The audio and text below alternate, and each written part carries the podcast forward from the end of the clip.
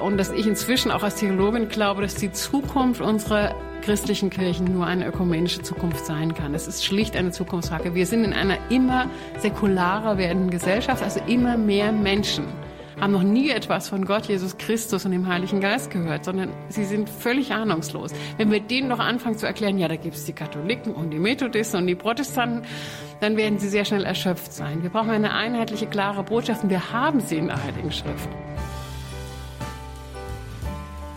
Inhaltlich finde ich es ein, ein faszinierendes und überzeugendes Projekt, mitten in Berlin ein Ort zu schaffen der Begegnung, des Innehaltens, des Austausches von Glaubensüberzeugungen und Lebenserfahrungen, besonders als ein Angebot für junge Leute aus Berlin, aus Deutschland, äh, aus dem Ausland, aus der ganzen Welt. Das finde ich ist ein faszinierendes Projekt können wir uns ja gut vorstellen, dass so ein Morgenlob dann oben in der Hütte stattfindet mit Blick über die Stadt, wo man auch für die Stadt betet. Also mir gefällt sehr gut dieses Bild vom Raum, dass wir Räume öffnen, wo die Einzelnen dann äh, Erfahrungen machen können, Begegnungen mit Gott erleben können und wir helfen, diesen Weg in diesen Raum hineinzufinden.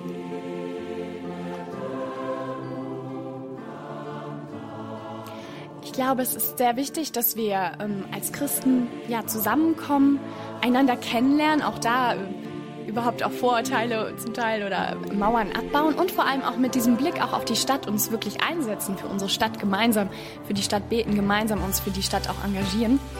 Und dass da hier ein Ort entstehen soll, wo genau diese Vernetzung möglich ist und auch dieser Austausch und dieses ja, Zusammenwachsen möglich für auch die Stadt, für die Menschen, die hier leben, ist, glaube ich, ähm, ein ganz wichtiges Anliegen. Das schwingt auch ein bisschen mit bei dieser Hütte auf dem Dach, die auch diesen Blick auf die Stadt hat. Auf der einen Seite schon ein Ort der Ruhe, der Stille, des Zusichs und auch zu Gott kommen und gleichzeitig aber dieser Blick auf die Stadt, wirklich dieser ständige Bezug zu den Bewohnern und ihren Anliegen und zu dem, was diese Stadt auch umtreibt. Gerade in einer Stadt, die hart wirkt, die nicht einfach säkular ist, aber jedenfalls multireligiös, multikulturell, in der jedenfalls die äh, Menschen, die eingestandenermaßen sich als religiös definieren wollen, nicht die Mehrheit sind. Äh, gerade in einer solchen Stadt äh, ist so etwas notwendig. Also ich habe diese Überzeugung, dass er eigentlich die Antwort ist für was alle diese junge Leute, also nicht nur junge, aber vor allem äh, suchen. Also diese Sehnsucht, die ich spüre, das spüre ich ganz, ganz tief in Berlin. Alle diese Leute, die alles, was möglich ist, ist probieren sozusagen. Sie suchen etwas, diese Leute. Und ich habe den Eindruck, dass ich etwas gefunden habe. Äh, nicht von mir selbst, sonst würde ich das nicht sagen. Aber dass ich irgendwann ein großes Geschenk bekommen habe. Und zwar diese Beziehung mit diesem lebendigen Gottes. Und das habe ich Lust weiterzugeben, weil ich habe den Eindruck, dass es mir auch lebendig macht und es das anderen auch erfüllen konnte also das darf man nicht unterschätzen, die Wichtigkeit von Berlin. Ein Unternehmer sagte mir mal, der selber sein Herz schlägt für Berlin, der sagte mir, ja gut, Köln und sogar München und so, das ist alles recht, aber wenn in Köln zum Beispiel drei, also das war ein bisschen übertrieben, aber so die Richtung stimmt. Er sagte, wenn drei Gespräche in Köln am Tag stattfinden, die nationale Bedeutung haben, dann sind es im Café Einstein allein auf, unter den Linden 150 Gespräche am Tag, die Bedeutung haben. Und wenn und das ist schon eine große Frage, sind wir da als Christen da oder sind wir völlig weg? Und das hat für das ganze Land eine Bedeutung. Das ist nicht nur so eine kleine Schnapsidee mit lokaler Bedeutung. Ja. Man kann bereichert werden durch die Impulse der anderen und man tut es eben auch an einem ganz besonderen Ort mit besonderen Möglichkeiten. Man lernt sozusagen die Weite des Glaubens kennen.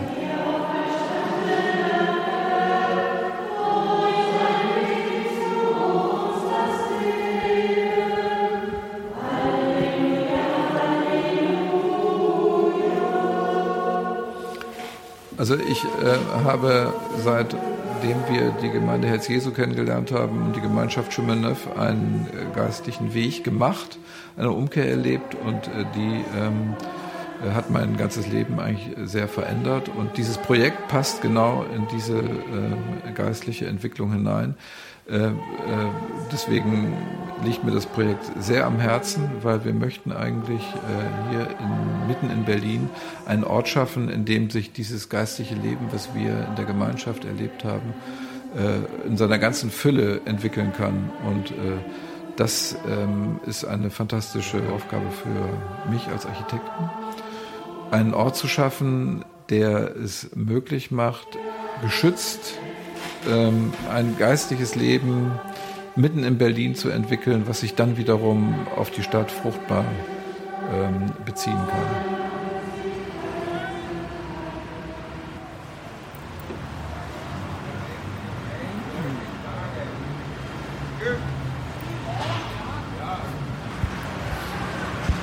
Torstraße Berlin Mitte kommt man zur Hausnummer 168, betritt eine karge Durchfahrt, einen kleinen Hof, kaum Licht, ein Kirchenportal, öffnet die Tür und ist in St. Adalbert.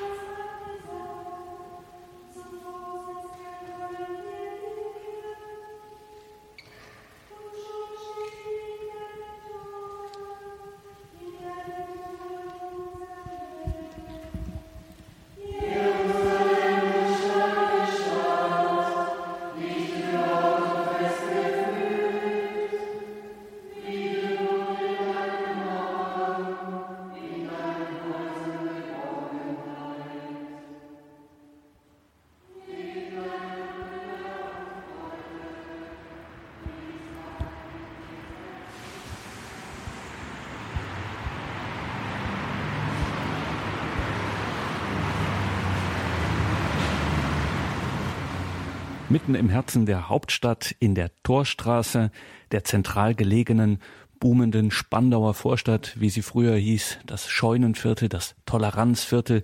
Hier liegt, versteckt in einem Ensemble aus Kirche und Wohnhaus, die Kirche St. Adalbert und heute hat sie übrigens Patrozinium gefeiert. Hier soll ein ökumenisches Zentrum entstehen, das Projekt St. Adalbert und darum geht es heute hier in der Standpunktsendung bei Radio Horeb und Radio Maria. Herzlich willkommen, einen schönen guten Abend Ihnen allen, sagt Gregor Dornis.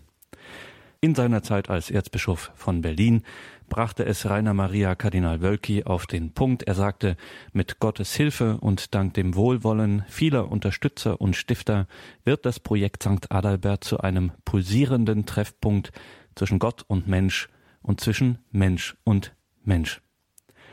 Die Kirche St. Adalbert gehört zur Pfarrei Herz Jesu im Prenzlauer Berg. Dort wirkt die Gemeinschaft Chemin Neuf, deren besonderes Charisma die Einheit der Christen, die Ökumene ist. So ist eben auch das Projekt St. Adalbert ein ausdrücklich ökumenisches Projekt. Bettina Peter gehört der Gemeinschaft Chemin Neuf an und sie arbeitet im Projektbüro St. Adalbert. Es soll einmal ein Ort werden äh, für junge Erwachsene, dass sie ähm, wirklich einen Raum haben der Begegnung und auch des Nachdenkens und begleitet werden auf ihrer Reise. Gerade das Studium ist ja eine wichtige Etappe. Also das ist sozusagen der eine Teil, dass hier ein Lebensort für Studenten entstehen soll. Und dann soll es auch ein offenes Haus für die Stadt sein, wo Begegnungen stattfinden von Leuten, die sich sonst nicht begegnen würden. Und ähm, wo einfach ein Austausch, ein Dialog mit der Stadt und auch mit der Kultur möglich wird. Und ein weiteres Anliegen ist auch wirklich für Frieden und Versöhnung sich einzusetzen, ganz konkret, also Einheit zu bauen. Gerade in Berlin, wo die Mauer gefallen ist, kann ja auch ein Ort sein, wo viele Impulse für die Einheit ausgehen, die Einheit der Völker, aber auch die Einheit der Christen der verschiedenen Kirchen, was ein großes Anliegen der Gemeinschaft Chemin ist, auch sich dafür einzusetzen und zu engagieren dass Menschen sich begegnen, die sich sonst nicht begegnen würden. Vielleicht ist das eine gute Gelegenheit, um sich, äh, um, dass wir das mal beschreiben könnten.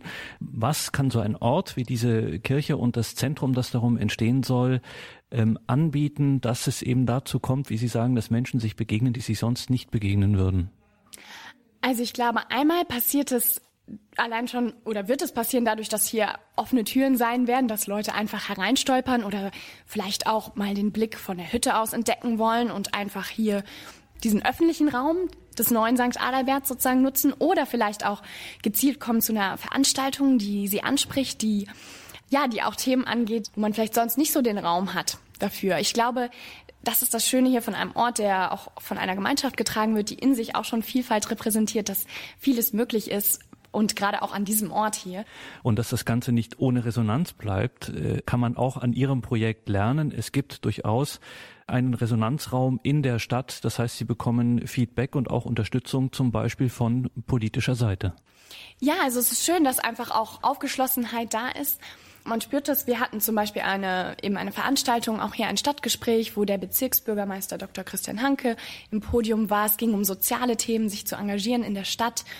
Es war schön, dass man so eine positive Rückmeldung bekam, dass es Orte wie diesen braucht, wo Begegnung wirklich möglich wird. Ich fand es interessant, eine andere Politikerin spiegelte uns auch, dass gerade so nicht kommerzielle Inseln sozusagen gerade auch hier in Mitte wichtig sind. Also ein Raum, der in Anführungszeichen zweckfreier ist oder wo es eben nicht um Kommerz, nicht um äh, Gewinn in dem geht und wo man einfach einen Raum schafft, dass Nachdenken auch auf einer tieferen Ebene noch möglich wird um jetzt auch mal ein bisschen kritisch zu fragen, ähm, die Studierenden kommen hierher, sie erleben hier diese Gemeinschaft, aber es ist nicht nur für die Studierenden, es ist ja auch sowieso hier in Berlin so, es herrscht eine große Fluktuation, man kommt und geht. Äh, meinen Sie wirklich, dass mit diesem Projekt, wenn man hier dieses Gemeinschaftsleben erfährt, das gemeinsame ähm, Gebet und für die Einheit der Christen und äh, überhaupt auch für die Stadt, dass das was Bleibendes tatsächlich hinterlässt? Oder ist es, naja, gut, da ist man halt weg und dann ist es auch wieder weg? Ja, unsere Erfahrung ist, dass es tatsächlich ähm, wirklich Impulse gibt für, für, ähm, ja, für die Studierenden, die bei uns leben. Denn das ganze Konzept ist eigentlich auch so angelegt, dass man ein Jahr sich auch einlässt ähm, auf dieses gemeinsame Studieren, Leben, Glauben, auf dieses gemeinsame Programm auch, dass ja ein, auf der einen Seite ein vermittlicher Rahmen ist, auf der anderen Seite viel Freiheit gibt. Und ähm, ja, so dass das Feedback, was wir bekommen haben, ist schon, dass Leute ähm, ähm, wirklich das mitnehmen wollen, was sie in dieser Zeit gelernt haben. Für einige war es wirklich eine Zeit, wo sie ihren Glauben entweder ganz neu entdeckt haben oder vertieft haben und gesagt haben, dass persönliche Gebetszeiten für sie etwas sind, was sie wirklich in ihrem Alltag verankern wollen. Für andere ist es einfach diese ähm, diese Öffnung, diese Horizonterweiterung, die sie mitnehmen, wirklich in, in den Dialog auch mit jemand, der ganz anders ist, zu kommen. Ich glaube, da schafft es einfach nochmal einen Raum, der was anderes ist, als sich nur im Flur oder mal in der Küche zu treffen. Ich glaube, da ist ähm, äh, ganz viel oder das ähm, ja, bewirkt wirklich ganz viel in der Tiefe sich auch auszutauschen mit anderen und zusammen zu leben, im Alltag auch diese Konflikte durchzuleben und da ähm, ja dieser ähm, diesen Umgang mit mit dem anderen und dem Andersartigen auch wirklich ähm, ja, tief zu lernen auf allen Ebenen. Also eine Form von Lebenserfahrung, von Lebensbildung. Ja, auf der einen Seite wirklich diese Reifung und auch ähm, genau, und auf der anderen Seite wirklich auch ähm, diese, dieses spirituelle Angebot, diese Möglichkeit, sich auch seinen Fragen auch zum Glauben zu stellen, den vielleicht auch zum ersten Mal überhaupt zu hören oder sich zu fragen, was will ich eigentlich mit meinem Leben anstellen. Gerade in der Studienphase ist das ja auch eine zentrale Frage, mit der man sich auseinandersetzt und da auch Raum zu bieten, dass man dem nachgehen kann und sehen kann, was ist mir eigentlich gegeben und was möchte ich geben. Ähm, das sind, glaube ich, auch zentrale Momente. Und gerade da merkt man auch den Bedarf heute, weil oft so schnell durchstudiert wird oder so sozusagen Kaminkarriere betrieben wird. Man startet und zack geht man die Position durch und irgendwann zwischendrin fragt man sich dann vielleicht, warum wollte ich das oder genau, warum mache ich das eigentlich gerade? Und da schon früher einfach so einen Raum auch zu schaffen ähm, der Orientierung und das, das wirklich Raum ist, auch nachzudenken oder auch im Gebet sich diese Fragen zu stellen, das gibt zum Teil nochmal wirklich andere Antworten. Und ich glaube, da haben einige in diesem gemeinsamen Jahr, was sie verbracht haben, wirklich ähm, ja, lebensverändernde Impulse auch bekommen, wo sie ihre Richtung nochmal geändert haben und wo es ihnen gut tat, so einen Stopp und so eine Zeit des Inhaltens auch zu haben, bevor sie weitergehen.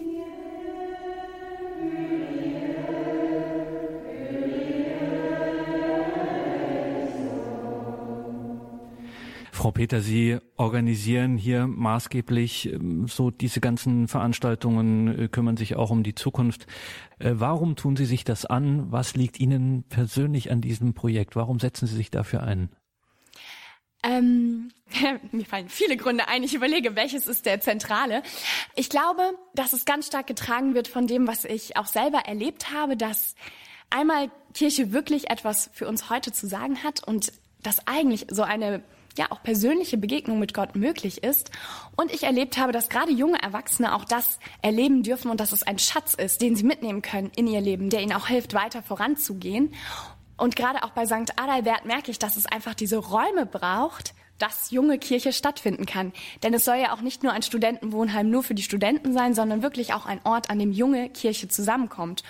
Und ich habe auch mit einem Freund gesprochen, der meinte, wow, für ihn war das echt das erste Mal, dass er in eine Kirche kommt und einen Haufen junger Leute sieht und die Gottesdienst feiern und die wirklich eine Freude auch in ihrem Glauben haben, wo man etwas spürt eigentlich auch von, ja, von diesem Schatz dass ein lebendiger Glaube wirklich etwas ähm, uns zu sagen hat in dieser Zeit, das erlebbar zu machen. Ich glaube, das ist etwas, was mich antreibt und auch, dass man Räume braucht, wo wirklich diese Begegnung über Grenzen hinweg stattfindet um wirklich Frieden und Versöhnung auch zu bauen in unserer Welt. Für mich ist es auch immer wieder spannend. Ich bin selbst evangelisch und bin hier in einer katholischen Gemeinschaft mit ökumenischer Berufung unterwegs.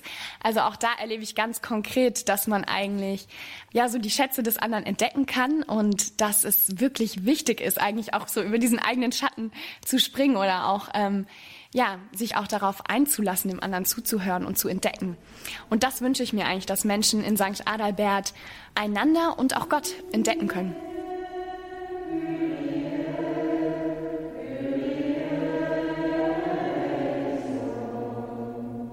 Dass Menschen Gott und einander entdecken können, wie es Bettina Peter formuliert, ist das erklärte Ziel des Projektes St. Adalbert, das mitten in Berlin schon jetzt mit Veranstaltungen Gebet und Begegnung wächst und in der Zukunft als Wohn- und Gebetsstätte für Studierende aus aller Welt geistliches Zentrum werden soll.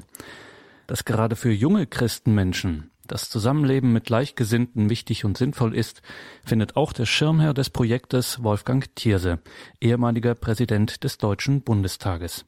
Schließlich, so sagt er, sind Christen nicht mehr eine Mehrheit, christliches Milieu gehört der Vergangenheit an, jedenfalls in Berlin. Herr Thierse, wie wir wissen, Sie sind ein vielbeschäftigter Mann, Sie sind gesellschaftlich immer noch sehr engagiert.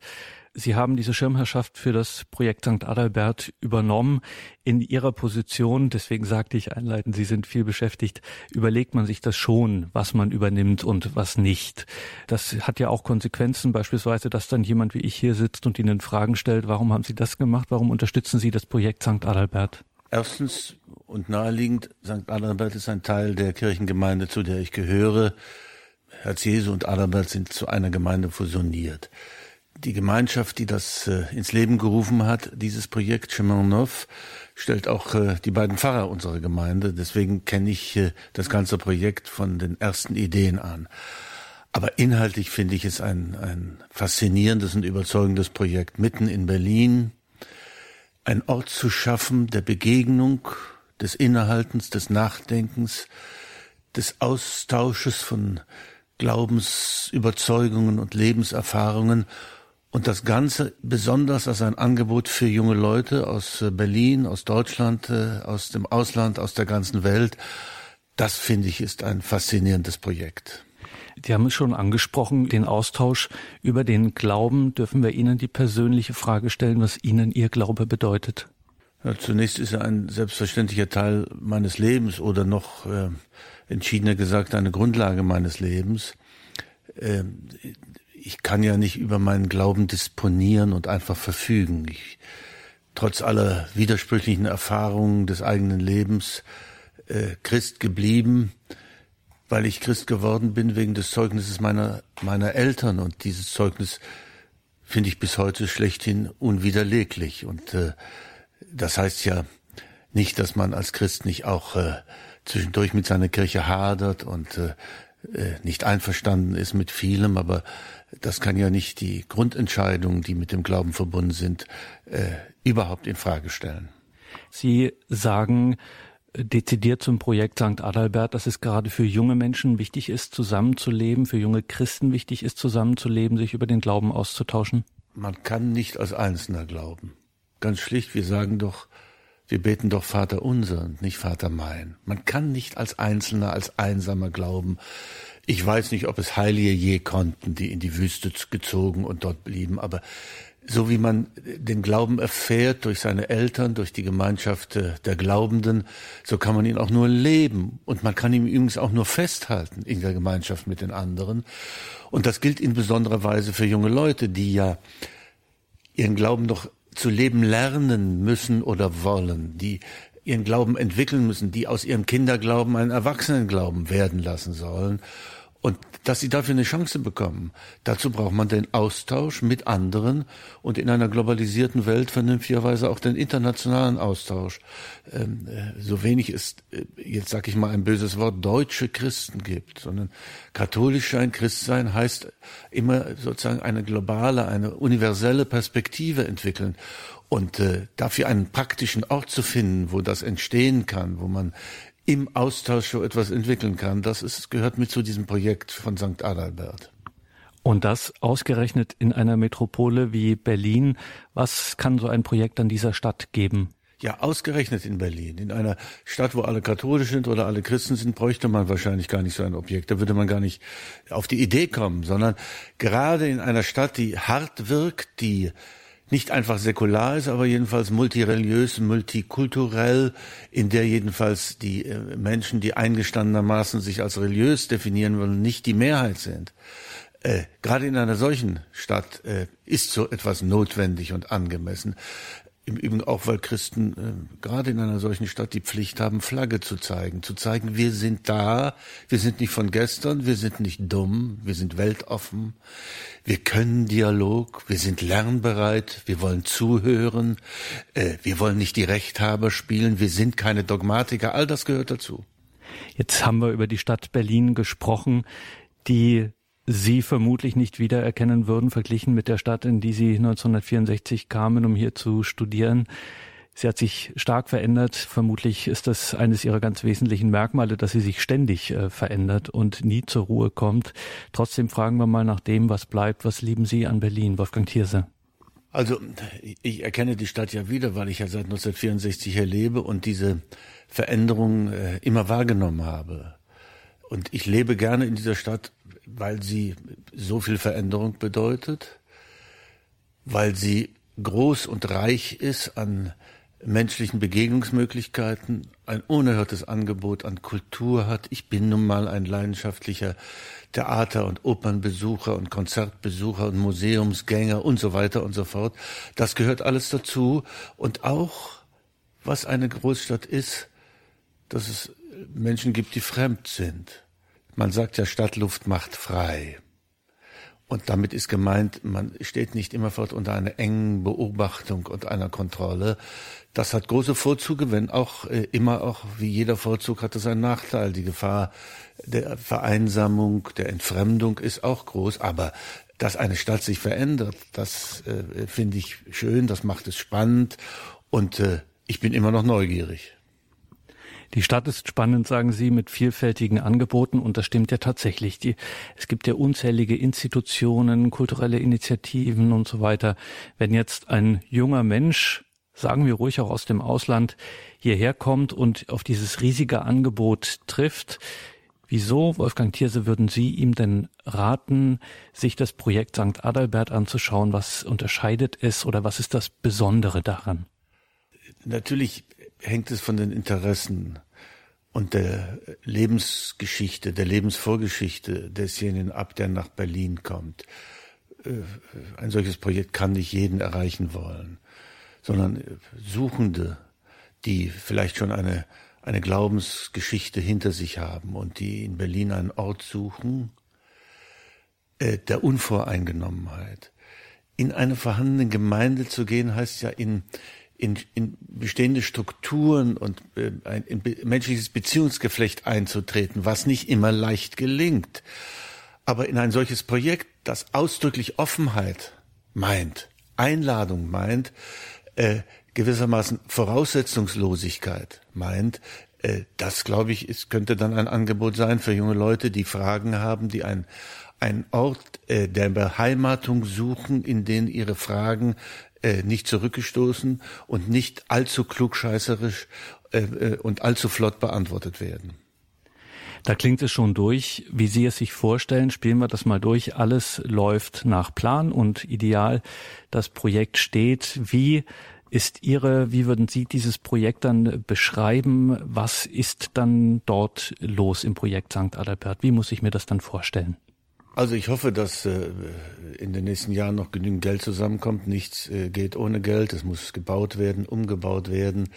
Ich hoffe, äh, dass es dann ein wirklich lebendiger Ort der Begegnung ist, weil es erstens Menschen gibt, die da sind, die länger da sind, die sozusagen diejenigen sind, die äh, Hinzukommende empfangen mit ihren Fragen, mit ihren Bedürfnissen, dass dort äh, es ein geistlicher Ort ist, in dem es Gebet und gemeinsame Musik gibt, in dem auch äh, ökumenisch und multireligiös äh, gedacht, gestritten, gefeiert und Gottesdienst begangen wird.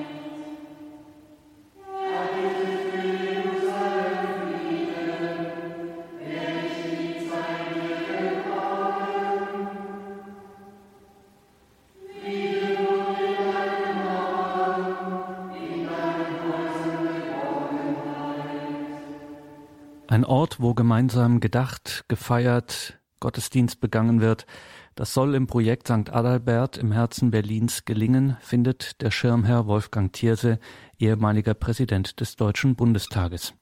Über dieses Projekt St. Adalbert sprechen wir im heutigen Standpunkt bei Radio Horeb. Mein Name ist Gregor Dornis.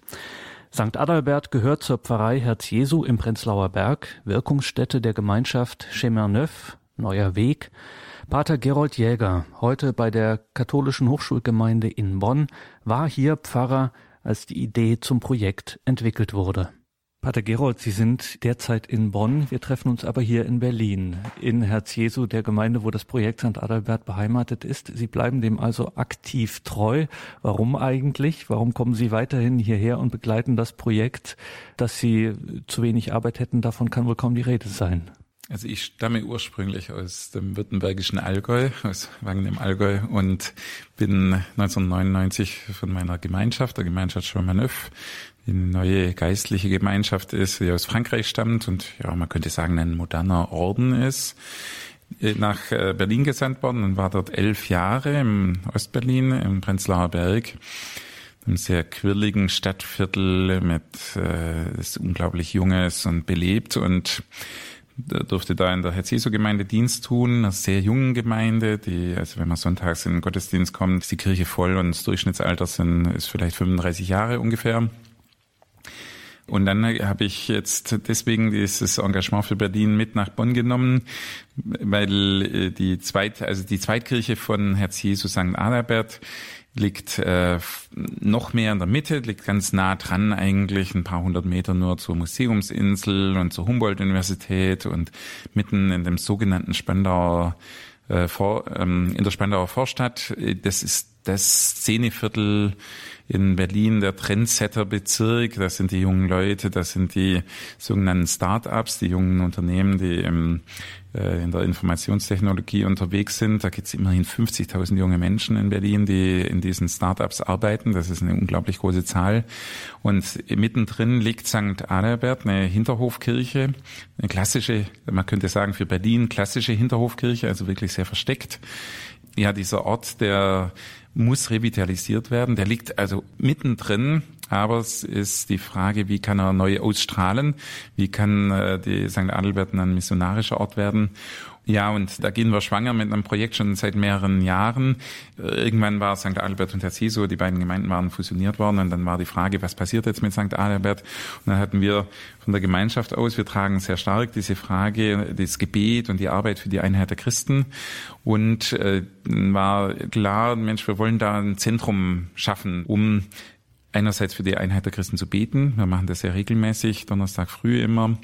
Dann für äh, Begegnungen zu schaffen, so ein Raum der Begegnung zu sein. Das ist sehr im Verborgenen eigentlich. Äh, wir hatten mal den katholischen Bischof, äh, den Kardinal Stazinski und Bischof Huber zusammen zum Mittagessen und da konnten sie außerhalb jeder formalen Verpflichtung sich nochmal ganz anders begegnen. und da hatten wir viele Begegnungen in dieser Art schon in, in St. Adalbert. Und das Dritte ist, dass wir äh, ein Ort der Bildung sein wollen, weil das ähm, eigentlich der, der wirkliche Weg der Ökumene ist nicht ein Weg der Profillosigkeit, sondern im Gegenteil, die ganze Erfahrung jetzt der letzten Jahrzehnte ist, dass die, die sich in der Ökumene wirklich engagiert haben, äh, auch in ihrer eigenen Kirche, auch ihre eigene Kirche haben mehr lieben gel äh, gelernt, also in ihrer eigenen Kirche sich immer mehr verwurzelt haben.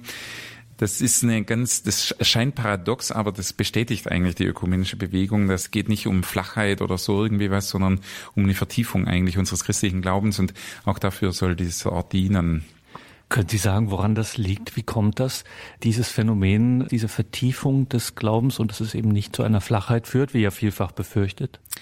Die Begegnung mit den Christen anderer Konfessionen ruft uns immer äh, heraus auf einen Weg. Äh, natürlich haben wir auch äh, immer unsere, äh, wir können Schwierigkeiten haben mit Christen anderer Konfessionen, wie sie die Dinge leben, aber es gibt häufig auch äh, ein Beispiel, das sie uns geben und wo wir nochmal in unserer eigenen Art hinterfragt werden, und zwar nicht dort, wo wir was Wichtiges in unserem Herzen tragen und wo Schätze in uns sind, sondern dort, wo wir bequem geworden sind und wo es uns zu einfach machen, wo wir nur in unserer Welt leben ja, diese Ökumene, die beginnt ja auch innerhalb der katholischen Kirche. Also wir können uns lehren lassen untereinander, wenn wir merken, Mensch, die haben da ein Charisma empfangen zu missionieren und wie kann ich, was heißt denn das jetzt für mich, ja?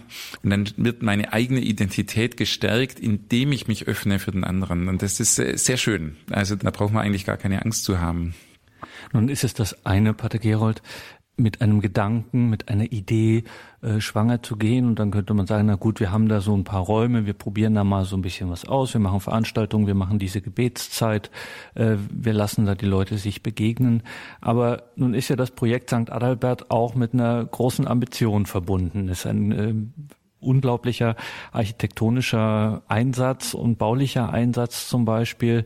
Äh, man muss jetzt äh, Geld akquirieren, also man muss sozusagen Nägel mit Köpfen machen. Wer hat denn eigentlich das Copyright äh, darauf, dass er gesagt hat, okay, Jungs, jetzt machen wir kein Brainstorming mehr und keine Kreativwerkstatt, wir packen das jetzt an, wir machen einen fixen Plan und setzen uns ein Ziel. Ja, da gab es, glaube ich, viele Momente, wo wir das uns äh, gegenseitig gesagt haben. Jetzt äh, nächste Etappe. Äh, ich ich glaube, das, was uns sehr bestärkt hat, ist, dass Schritt für Schritt äh, Menschen sich haben anstecken lassen von der Idee und äh, Menschen, die mit Kompetenz mit reingehen ko konnten. Also zum Beispiel hatten wir eine die, die Geschäftsführerin einer Agentur, einer Werbeagentur äh, hier, die in der Gemeinde aktiv ist und die davon Wind bekommen hatte und dann gesagt hat, gut, wir sind dabei und wir helfen euch pro bono. Und sie hat uns dann eigentlich sehr viel geholfen, weil sie dann natürlich wissen wollte, ja, und was soll ich denn jetzt eigentlich bewerben?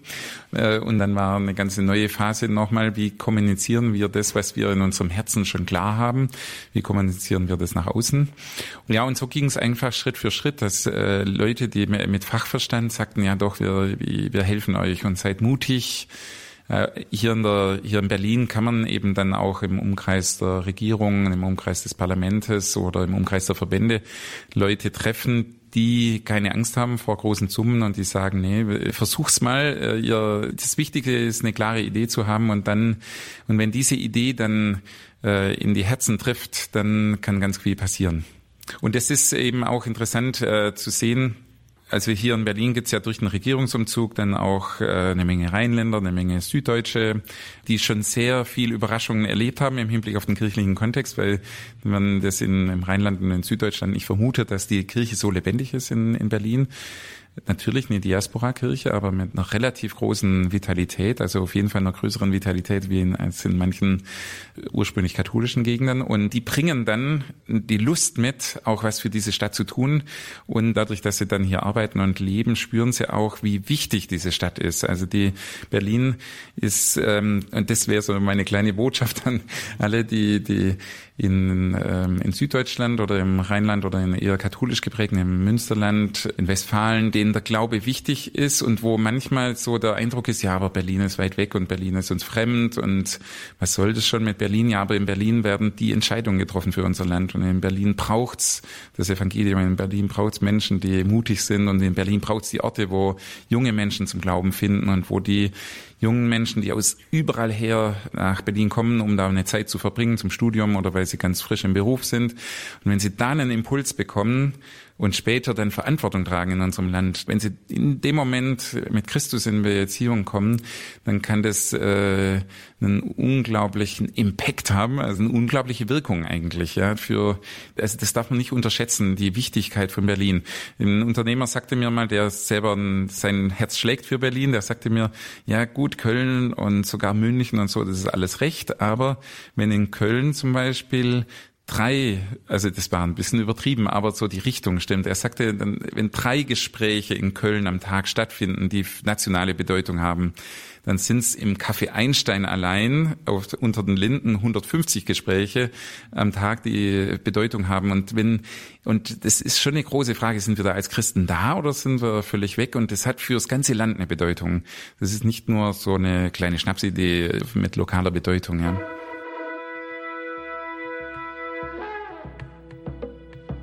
Finde ich dieses Projekt St. Adelbert deshalb gut, weil es eine sehr spannende Zielgruppe, äh, die jungen Leute, die gebildeten jungen Leute für uns anspricht. Und es gelingt uns nicht immer als Kirchen, sie wirklich gut anzusprechen. Es ist wirklich berührend zu sehen, wie sie, wie sie nahe gekommen sind aneinander. Also sie kannten sich überhaupt nicht.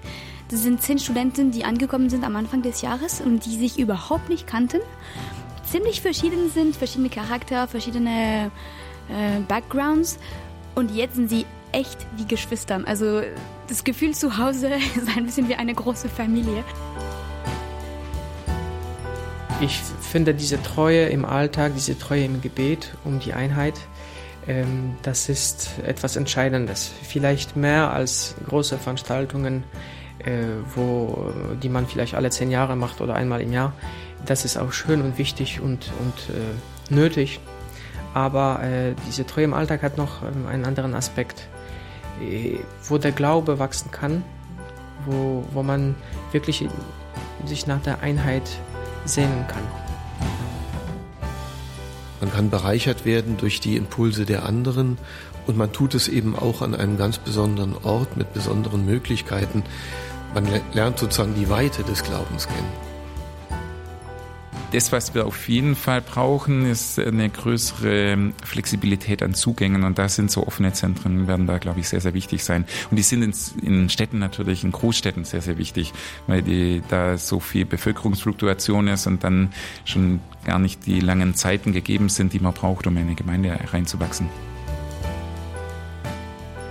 Denn es soll ja auch nicht nur ein Studentenwohnheim nur für die Studenten sein, sondern wirklich auch ein Ort, an dem junge Kirche zusammenkommt.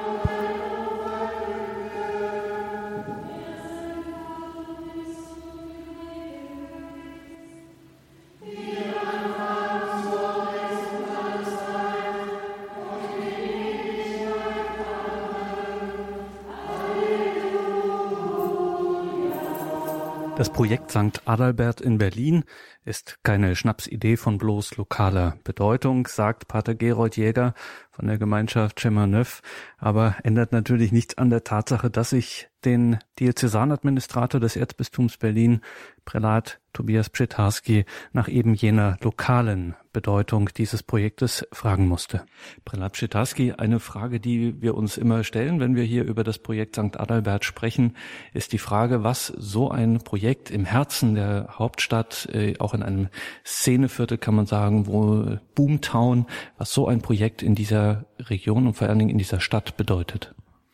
Ich glaube, dass eine Metropole wie Berlin viele spirituelle Zentren benötigt. Das kann in einer solchen Stadt nicht ein Ort sein, sondern das müssen viele und sehr verschiedene Orte sein. Und gerade in der Gegend, in der St. Adalbert liegt, mit all den vielen jungen Kreativen, die da zu Hause sind, wäre das schon großartig, wenn es da so einen Ort gäbe, der dann auch Menschen anzieht. Kann man vielleicht darüber spekulieren, ob dieses Projekt auch ins Erzbistum wirken könnte, in den pastoralen Raum, wie das heute heißt? Das wäre natürlich oder das ist ein besonderer Ort kirchlichen Lebens, der dann eine besondere Eigentümlichkeit eines solchen Raumes ausmachen würde. Einer von vielen Orten, aber glaube ich ein ganz besonderer Ort. Nun hat sich die Kirche in den letzten Jahrzehnten, sagen wir es mal so, aus der Deckung gewagt. Sie ist tatsächlich schon in vielen Hinsichten an die Ränder gegangen. In vielen Projekten, Gemeinden, auch hier in Berlin kann man das erleben. Ähm, sie geht raus, sie sucht das Gespräch, die Begegnung, sowohl im ökumenischen als im interreligiösen, als vor allen Dingen auch im säkularen, nicht religiösen ähm, Bereich. Was macht das eigentlich mit der Kirche? Welche Rückwirkungen gibt es da? Ich glaube, dass wir so eigentlich erst zu uns selber finden. Eine Kirche, die sich nur mit sich selbst beschäftigt, das hat ja auch der Papst wiederholt gesagt, die verliert eigentlich das Wesentliche, obwohl sie glaubt, sich mit dem Wesentlichen zu befassen. Der Auftrag der Kirche ist nun mal missionarisch und das kann man nicht erfüllen, wenn man sich nur mit sich selbst beschäftigt. Insofern kommen wir, indem wir an die Ränder gehen, eigentlich ins Zentrum. Dieses Projekt St. Adalbert, so ambitioniert es ist ähm, und so jung es ist und so sehr man abwarten muss, was daraus wird. Dieses Projekt St. Adalbert kann das auch in einer gewissen Form und jenseits des Speziellen und Spezifischen an diesen Ort auch gebundenen, kann das auch ein allgemeines Vorbild für bestimmte neue pastorale Strukturen in der Kirche sein. Ganz sicherlich brauchen wir für eine künftige Pastoral viele sehr verschiedene Ideen und Konzepte, eben auch solche, die sich bewusst von den bisher üblichen Konzepten der Pastoral in den Gemeinden abwendet und neue Wege geht. So wichtig die Gemeinden weiterhin auch sein werden, immer mehr Menschen leben außerhalb der Gemeinden, um die wir uns kümmern müssten. Und da ist so ein Projekt natürlich ein Beispiel dafür, wie man auf Menschen zugeht, ihnen Angebote macht, ohne dass man verlangt, dass sie sich an normalen Gemeindestrukturen beteiligen müssen. Und es sind ja gerade hier junge Menschen unterwegs, junge Menschen aus aller Welt, die hierher kommen nach Berlin, um hier zu studieren. Und sie, es wird eine Durchlaufstation sein, so wurde das hier einmal genannt in einem Gespräch. Ähm, hier wird dann in diesem Projekt der Glaube gelebt von jungen Menschen mit der Erfahrung auch der Gemeinschaft. Was meinen Sie? Was kann der Glaube Ihnen bringen? Was nehmen die mit? Ich denke, natürlich muss jemand sich überhaupt erstmal grundsätzlich auf so etwas einlassen. Ähm, jemand, der einfach nur ein Studentenzimmer sucht, wird wahrscheinlich sagen, nein, das ist ihm zu viel Anspruch, was damit verbunden ist. Aber ich glaube, man kann an diesem Ort und in der Gemeinschaft ganz stark erleben, dass Religion erstens Gemeinschaft braucht, dass man nicht für sich alleine glauben kann. Man kann bereichert werden durch die Impulse der anderen und man tut es eben auch an einem ganz besonderen Ort mit besonderen Möglichkeiten. Man lernt sozusagen die Weite des Glaubens kennen. Und kann man das analog auch wieder rückwirkend sagen, dass äh, sozusagen diese Erfahrung dann auch wieder zurückwirkt in die Kirche selbst? Sicherlich ist das ähm, eine Erfahrung, die dann auch wieder an andere Orte transportiert werden kann und transportiert werden muss. Auch in den Gemeinden werden wir ja immer stärker in kleinen Gemeinschaften zu leben lernen müssen, weil wir eben merken, dass die vielen in einer Gemeinde durch die normalen Angebote gar nicht erreicht werden.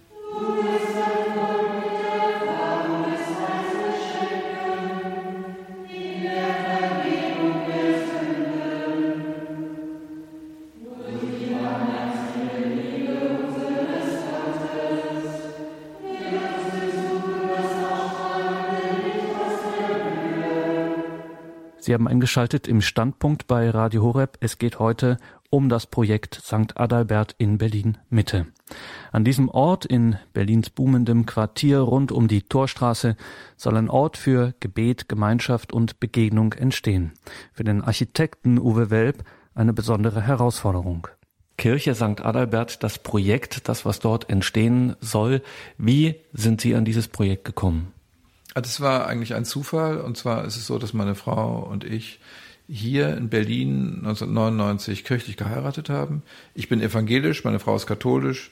Wir haben eine Kirche gesucht und haben eine katholische Kirche gefunden, nämlich die Herz-Jesu-Kirche und haben dort geheiratet, dort die Gemeinde kennengelernt und äh, haben durch diesen Zufall auch das Projekt St. Albert kennengelernt.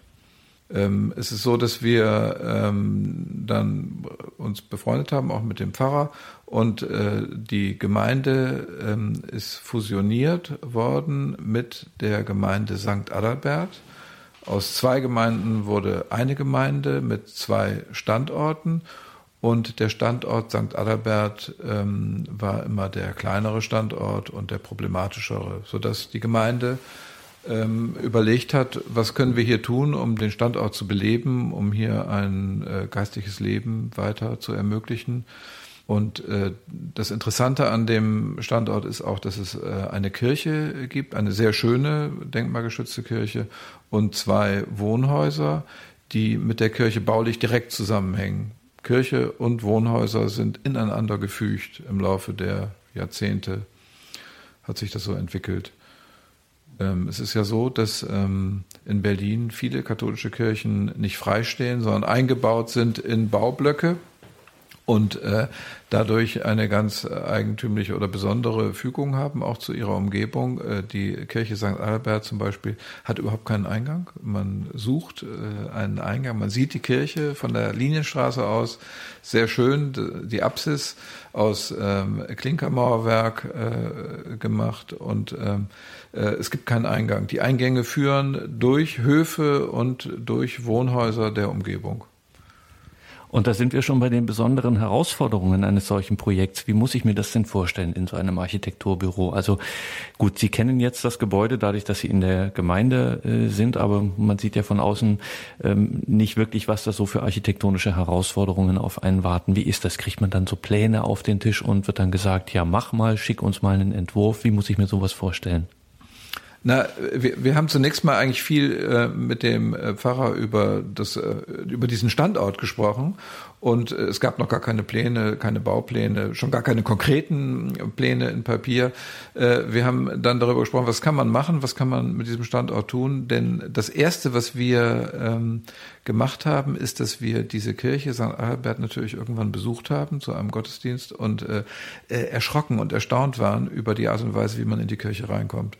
Äh, man, man kommt von der, von der Straße, von der Torstraße aus durch ein, eine Durchfahrt, die sehr karg ist, in einen Hof der winzig klein ist, wo man kaum den Himmel sieht, in dem Müllcontainer stehen und alles Mögliche. Und es ist wirklich, also es ist für jeden, denjenigen, der das erste Mal diese Kirche betritt, eigentlich ein erschreckendes Erlebnis. Dann macht man die Tür auf und äh, kommt in die Kirche und die ist wunderbar, eine schöne äh, Kirche. Und äh, dieses Erlebnis ist für mich als Architekten schon ziemlich eindrucksvoll gewesen, weil wir überhaupt nicht erwartet haben, hinter einem solchen Weg eine so, einen so schönen Raum zu finden. Natürlich geht einem sofort durch den Kopf, wie kann man das verbessern, wie kann man das verändern, was kann man hier tun. Und wie sieht denn das dann aus? Was muss da architektonisch geschehen, dass das herauskommt, was Sie sich vorstellen? Also zunächst mal muss man ähm, die Gebäude äh, verstehen lernen. Es ist so, dass ähm, die Wohngebäude aus der Gründerzeit äh, dort ähm, äh, stehen. Ähm, und zwar die, die Gründerzeit ist äh, ja die Zeit, als nach 1870, 71, nach dem Krieg gegen die Franzosen, sehr viel Geld ausgegeben wurde für ähm, Gebäude. Die Menschen haben alle ihr Geld angelegt in Gebäuden und damals ist Berlin im Wesentlichen entstanden, dass wir entstanden, das, was wir heute äh, sehen in Berlin. Das sind die gründerzeitlichen Häuser. Und das Scheunenviertel, in dem wir uns dort schon befinden, ist ein noch älteres Viertel. Das heißt, die Gebäude auf der Linienstraßenseite sind noch mal wieder 50, 60 Jahre älter als die Gebäude auf der Torstraße. Und äh, diese Gebäude waren dort und es hat sich damals eine Gemeinde, äh, vor allen Dingen von Schlesi aus Schlesien eingewanderten ähm, Katholiken, ähm, gebildet und diese Gemeinde benötigte eine Kirche und diese Kirche ist dann in diesen Baublock hineingebaut worden. Und ähm, das erstmal äh, zu realisieren, aus einer Margarinefabrik wurde ein heute äh, ein sehr wichtiges Baudenkmal. Der äh, Architekt Clemens Holzmeister hat dort in den 30er Jahren diese Kirche eingebaut und zwar so, dass er eben halt diese umgebende Wohnbebauung teilweise mitgenutzt hat. Äh, die Kirche hat, ist mit ihrer Sakristei in das seitlich daneben liegende Gebäude der Linienstraße 100 ähm, gegangen und im Bereich der Torstraße liegt der gesamte ähm, äh, Orgelemporen und Eingangsbereich der Kirche in dem Wohnhaus, in der Substanz des Wohnhauses, also ineinander verschränkt in mehreren Geschossen und ähm, äh, die Gebäude hängen wirklich miteinander zusammen. Das muss man erstmal verstehen, lernen, auch konstruktiv verstehen lernen, was da eigentlich passiert. Und äh, daraus ergibt sich relativ schnell äh, dann die Frage oder die, ähm, die Problematik, dass beispielsweise die Wohnhäuser nicht einzeln nutzbar sind. Sie hängen so mit der Kirche zusammen, dass man eine äh, gemeinsame Nutzung, zu einer gemeinsamen Nutzung gezwungen ist. Und ähm, wir als Architekten haben dann überlegt, äh, was kann man tun, um diese gemeinsame Nutzung ähm, auch als Idee für, für, für, für die gesamte Anlage äh, äh, wirksam werden zu lassen. Und wir haben probiert, wie man das machen kann, aus Wohnungen Studentenzimmer zu machen. Das war auch nicht so einfach. Wir haben aber Wege gefunden, das zu tun. Die Wohnhäuser um die Kirche herum sind relativ hoch, fünf bis sechs geschossig. Und äh, wir haben diese fünf bis sechs Geschosse ähm, äh, neu aufgeteilt, neu zugeordnet, neue Erschließungen ähm, äh, entwickelt. Ähm, es war auch wichtig, ähm, die baupolizeilichen, also Brandschutzanforderungen äh, überhaupt zu bewältigen, die überhaupt nicht berücksichtigt sind heute. Man kann die Häuser eigentlich gar nicht mehr benutzen nach heutigen ähm, äh, Sicherheitsstandards. Äh, wir, haben dann natürlich versucht, das möglichst einfach zu machen, also konstruktiv einfach, um auch möglichst wenig Investitionen zu verbrauchen für diese ähm, Baumaßnahmen und haben letztlich ähm, ein räumliches Gebilde entwickelt aus Kirche und Wohnhaus, ähm, was in, äh, äh, in, in dem Wohnhaus und Kirche komplett ineinander, miteinander integriert sind. Also fassen wir das nochmal zusammen. Wir haben im Grunde einen, äh, eine klassische Berliner Mietskaserne, wenn man so will, äh, von der Grundstruktur her. Da ist die Kirche auf, der, auf ihrer einen Seite mit eingebaut und Sie müssen jetzt diesen Block, diesen Fünfgeschosser, ich meine, im Grunde hört sich das so an, als ob Sie den komplett äh, umbauen müssen. Also einmal ausgehöhlt und neu befüllt sozusagen. Ja, in der Tat muss, muss das Gebäude sehr äh, massiv umgebaut werden. Hinzu kommt, dass es im Gebäude auch erhebliche Schäden gibt. Äh, die Konstruktion ist beschädigt durch Wasser und Fäulnis. Es gibt äh, Hausschwamm im Gebäude. Das muss also alles saniert werden. Aufgrund dessen ergibt sich sowieso eine Baumaßnahme im Gebäude, die recht umfangreich ist. Aber wir ähm, können natürlich nicht das Gebäude abbrechen und neu aufbauen. Dafür haben wir überhaupt keine Mittel. Deswegen haben wir versucht, mit den, mit der vorhandenen Substanz Substanz umzugehen.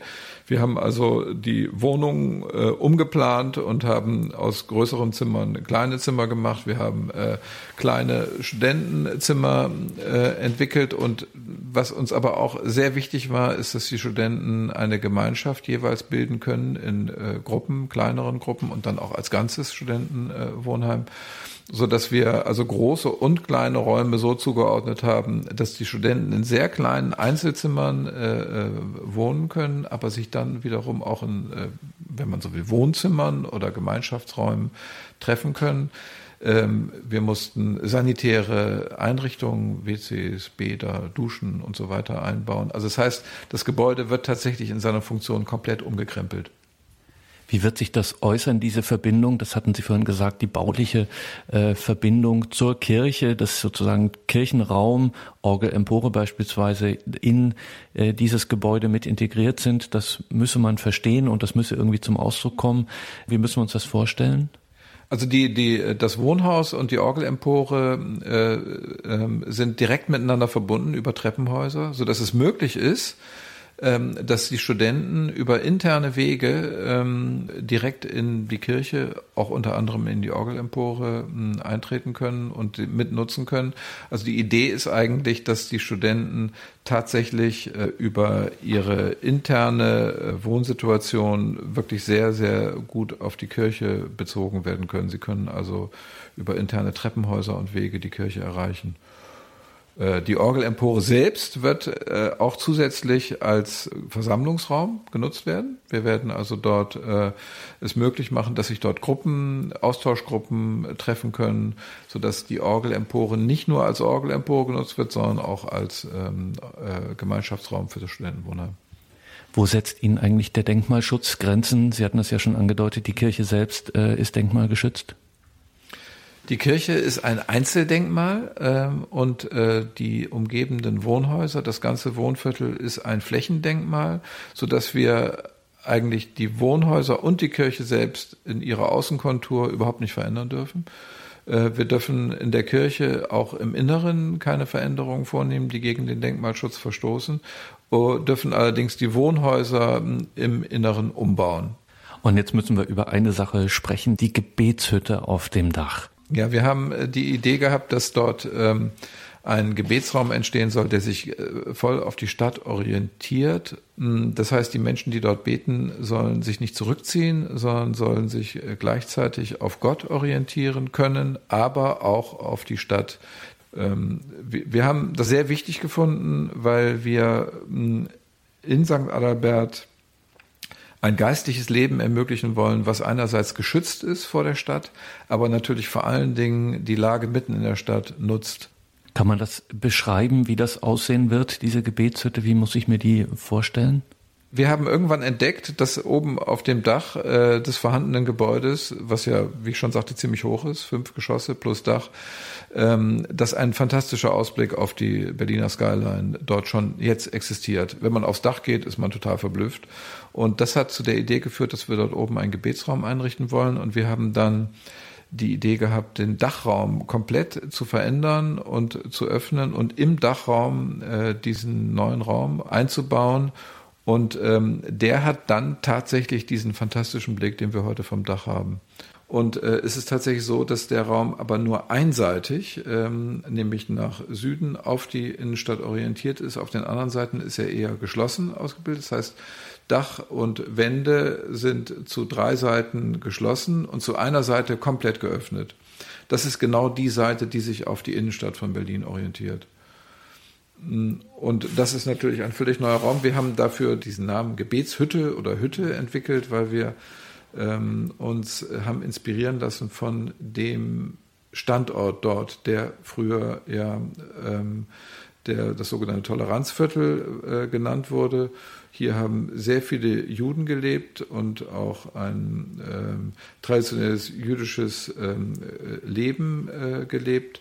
Und sie, wir, wir haben alte Bilder gefunden, wo wir ähm, gesehen haben, dass die Juden dort früher ihre äh, Laubhütten gebaut haben, ihre traditionellen Laubhütten, und sie haben dann die Idee gehabt, dass diese Laubhütte eigentlich ein wunderbarer Raumtypus ist, den wir nutzen können, um einen praktisch Gebetsraum zu entwickeln, den es so eigentlich noch gar nicht gibt einen Raum, der äh, zum, zur Umgebung hin geöffnet ist. Die, die Laubhütten der Juden sind traditionell sowohl im Dach als auch an den Wänden geöffnet, sodass sie, wenn sie sich dort zurückziehen zum Laubhüttenfest, sie gleichzeitig immer orientiert bleiben auf die Umgebung. Und das fanden wir ein sehr schönes Bild und haben deswegen auch diesen Raum so ähm, konzipiert.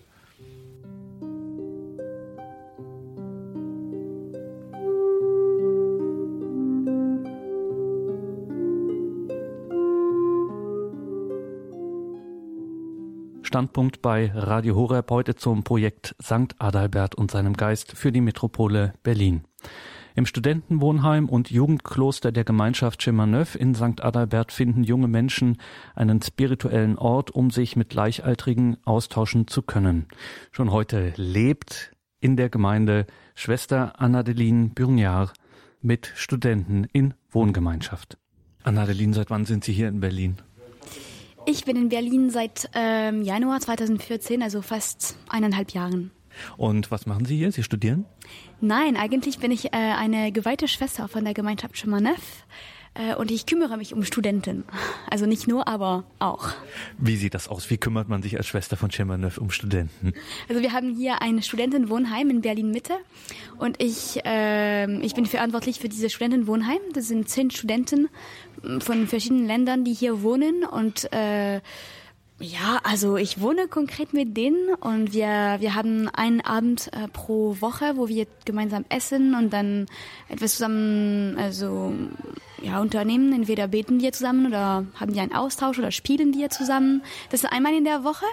Äh, und dann gibt es auch einmal in der Woche, wo sie mit uns äh, bei einem Morgenlob, eine, ein Morgensgebet äh, teilnehmen und dann frühstücken wir zusammen. Und dann in den Alltag versuche ich sie also ab und zu zu sehen und auch ein bisschen sie zu begleiten und mit ihnen zu sprechen, einfach da zu sein.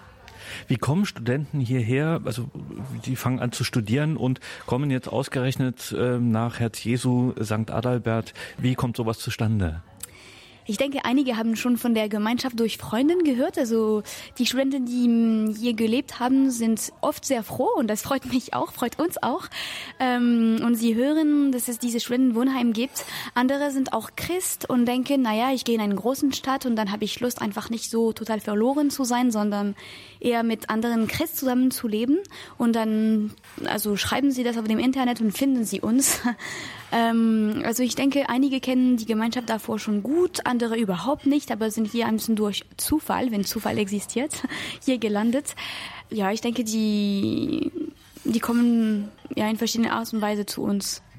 Und das ist ja jetzt, um das nochmal äh, deutlich äh, zu differenzieren, also wir sprechen ja hier über das Projekt St. Adalbert, das hier entstehen soll. Das heißt, das Studentenwohnheim, von dem wir jetzt sprechen, das ist sozusagen die Vorstufe, das, was jetzt schon ähm, da ist. Was wird denn dann nochmal will nicht sagen anders, aber intensiver, wenn jetzt hier dieses Projekt dann eines Tages stehen soll? Was wird sich dann nochmal verändern? Was wird dann intensiver sein?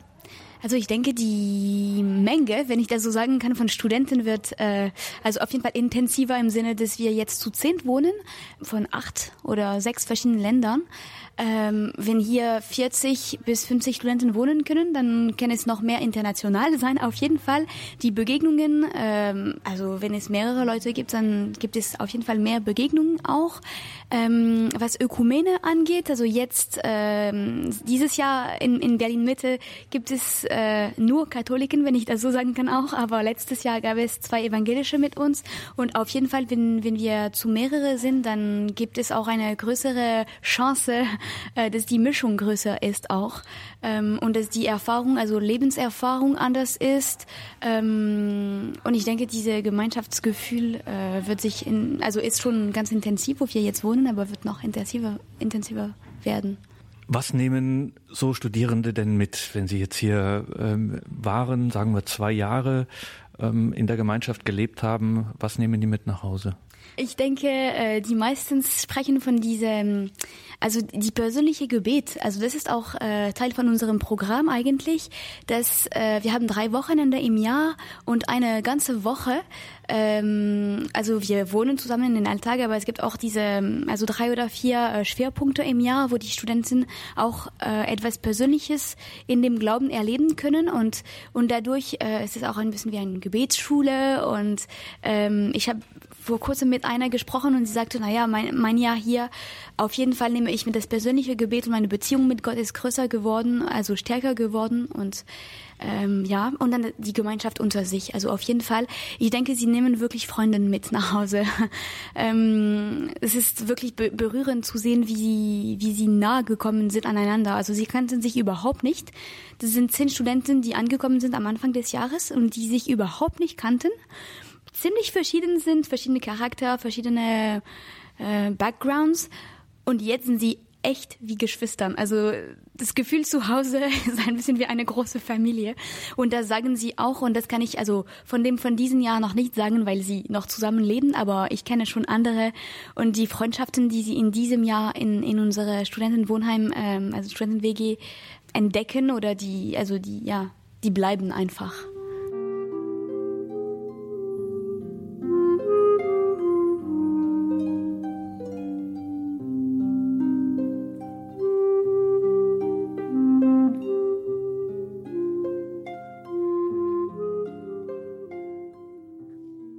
St. Adalbert wird als Teil der Pfarrei Herz Jesu im Berliner Bezirk Prenzlauer Berg durch die Gemeinschaft Chemin-Neuf betreut, deren Institut als Ordensinstitut päpstlichen Rechts anerkannt ist. Für die in 27 Ländern vertretene Gemeinschaft ist das Zusammenleben aus unterschiedlichen Kulturen, christlichen Konfessionen und Generationen keine Theorie, sondern gelebte Praxis. Seit den 80er Jahren hat die Gemeinschaft Chemin-Neuf große Erfahrung im Aufbau und der Leitung von Häusern für Studierende und ökumenische Zentren. Pater Jacek Mleczko von der Gemeinschaft Chemin-Neuf ist Pfarrer der Gemeinde Herz Jesu. Pater Jacek, Sie sind Pfarrer von Herz Jesu. Beschreiben Sie uns Ihre Gemeinde, den Ort, wo Sie wirken. Also Herz Jesu, das ist eine Gemeinde in Mitte von Berlin, äh, am Prenzlauer Berg. Und das ist eine sehr spannende Gemeinde, äh, weil es eine tolle Mischung ist von Ost und West. Wir sind so etwa 15 Minuten von der Mauer entfernt. Das ist eine Gemeinde, die sehr jung ist. Also das durchschnittliche Alter, das sind 34 Jahre. Und das macht dann natürlich das Ganze sehr lebendig, äh, auch weil man merkt, wie unterschiedlich äh, Deutschland ist und auch Berlin. Also es gibt Menschen vom Westen, Osten, äh, Süden natürlich, nicht so viele vom Norden, auch äh, viele Ausländer. Also es ist alles ganz, ganz spannend. Was ist das Spezielle, das Charisma Ihrer Gemeinschaft Schimanöv? Also unser Charisma, das ist ähm, der Wunsch äh, nach der Einheit, ähm, Einheit der Christen, Einheit der Menschheit, also unter den Völkern, ähm, Einheit äh, unterschiedlicher Lebensstände. Also wir sind nicht nur Priester, wir sind auch äh, Schwestern und äh, Ehepaare zusammen. Äh, das ist auch kein Zufall, dass ich als Pole äh, hier in Deutschland arbeite, weil wir eben so eine Mischung auch wollen. In Deutschland arbeitet ein, ein Priester aus Bayern, also der erste Fahrer von Herz Jesu, äh, von der Gemeinschaft Schamanov, Pater Hasso. Der arbeitet zum Beispiel in Polen, weil wir auch so merken, so sind wir auch mehr international, so sind wir auch mehr katholisch. Und ähm, das macht das Ganze auch einfach äh, spannend. Die Einheit ist aber natürlich nicht ohne Versöhnung äh, möglich. Also das ist das große Anliegen unserer Gemeinschaft, für die Versöhnung zu arbeiten. So haben wir auch äh, in unserer Gemeinde immer Versöhnungsfeiern, äh, vor, vor allem vor Ostern, vor Weihnachten oder bei den Kinderfahrten.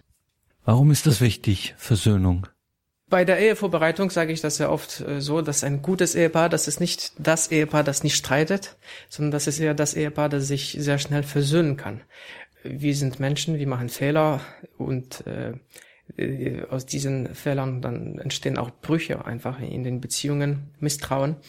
Die, die frohe Botschaft ist eben, dass wir in Christus uns versöhnen können, dass wir das, also einen neuen Anfang haben können, dass uns der Geist Gottes geschenkt wird und dass die Liebe dann vielleicht und die oder die Beziehung einfach äh, untereinander unter den Menschen noch stärker sein kann.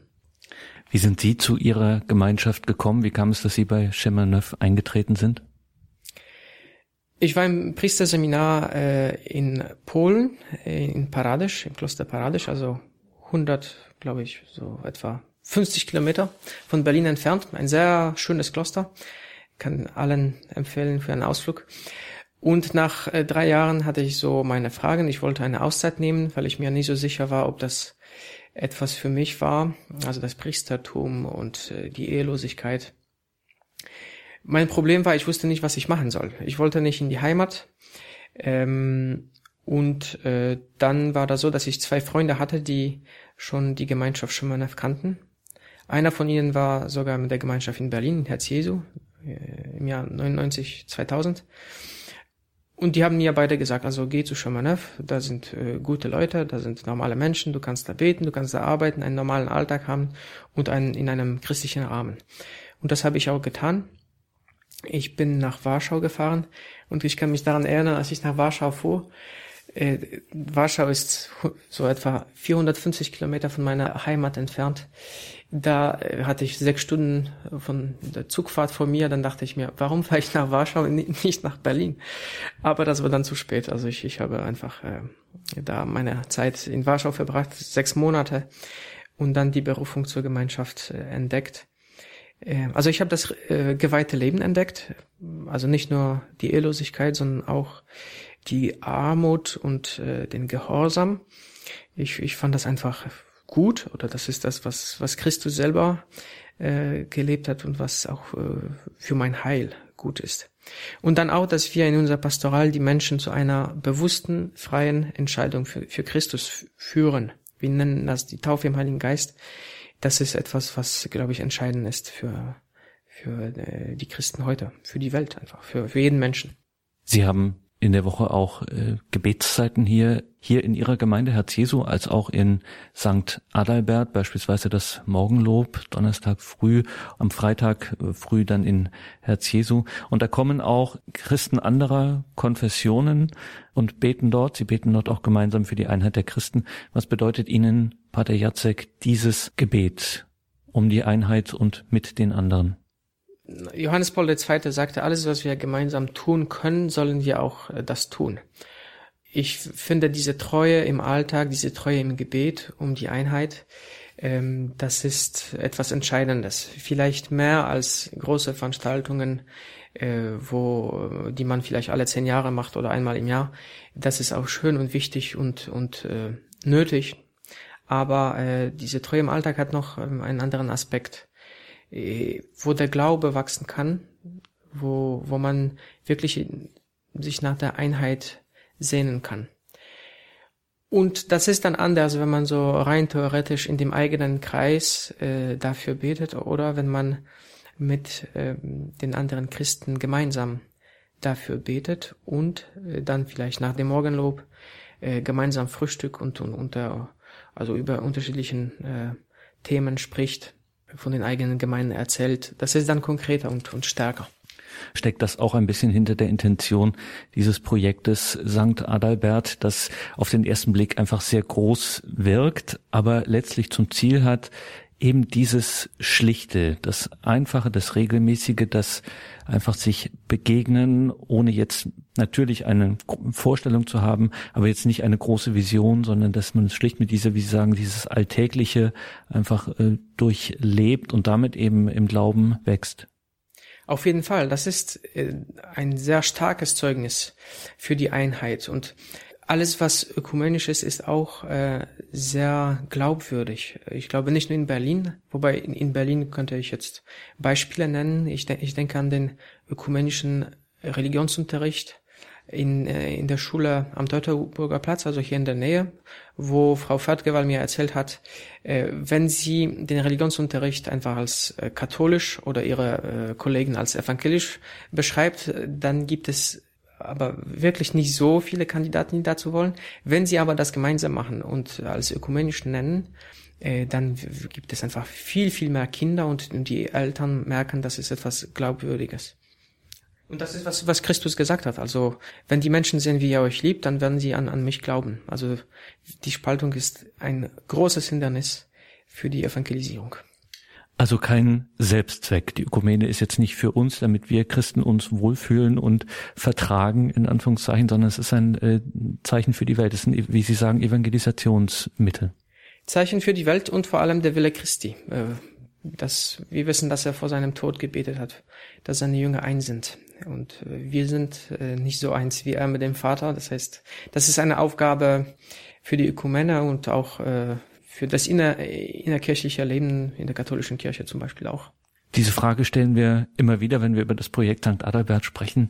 Wenn jetzt mal alles, wir stellen uns einfach mal vor, es läuft alles ideal und alles perfekt und das Haus steht und die ersten äh, ziehen ein und dann ist ein Jahr vorbei. Was würden Sie sich da so idealerweise vorstellen, wie dieses Projekt aussieht? Wie würden Sie das einem, der das äh, nicht so durchdrungen hat, beschreiben, was dort passiert? Das erste war, ich denke, das ist äh, einfach der Sonntagabend in St. Adalbert. Da äh, kann ich mir vorstellen, dass es ein äh, Jugendgottesdienst ist, ein, ein Gottesdienst für junge Erwachsene mit, äh, also die Kirche ist dann voll und die Menschen kommen gerne zu, zu dem Gottesdienst. Äh, nicht nur, weil es spät ist, nicht nur, weil die Musik äh, sehr gut ist, sondern auch, weil es ein Ort der Begegnung ist, weil man eben nach dem Gottesdienst nicht nur äh, vor der Kirche oder auf dem ganz, ganz kleinen Hof in, in St. Adalbert stehen kann, sondern weil man da ähm, einfach miteinander sprechen kann und nicht unbedingt in irgendeiner Kneipe, wo es ganz laut ist und äh, wo man, äh, wo es nach Zigaretten duftet, sondern äh, man tut das in einem schönen Gemeindesaal, der renoviert ist und äh, die Atmosphäre ist äh, offen. Da kann jeder rein, auch wenn er nicht zum Gottesdienst kommt. Äh, also das ist das Erste, woran ich denke, wenn ich an St. Adalbert äh, denke.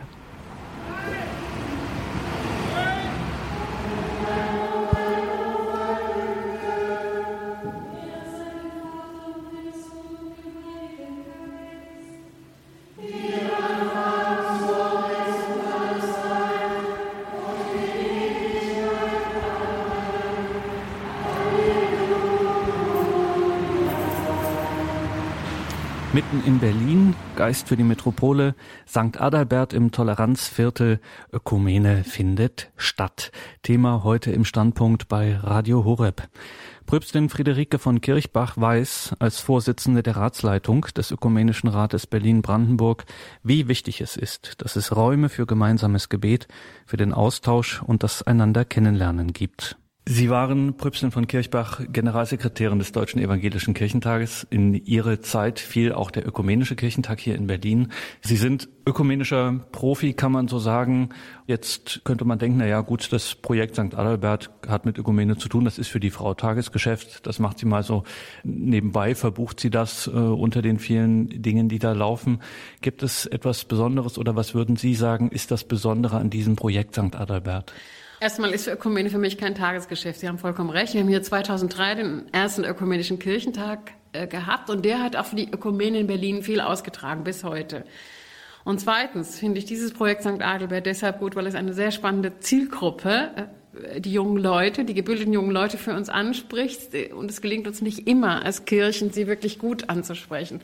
Und das schätze ich an diesem Projekt sehr. Und ich finde auch den Ort und die Konzeption, die anspruchsvolle Konzeption des Ortes ausgesprochen klug und gut. Also das waren die Gründe, die mich auch dazu bewogen haben, St. Adelbert, wo es ging, zu unterstützen.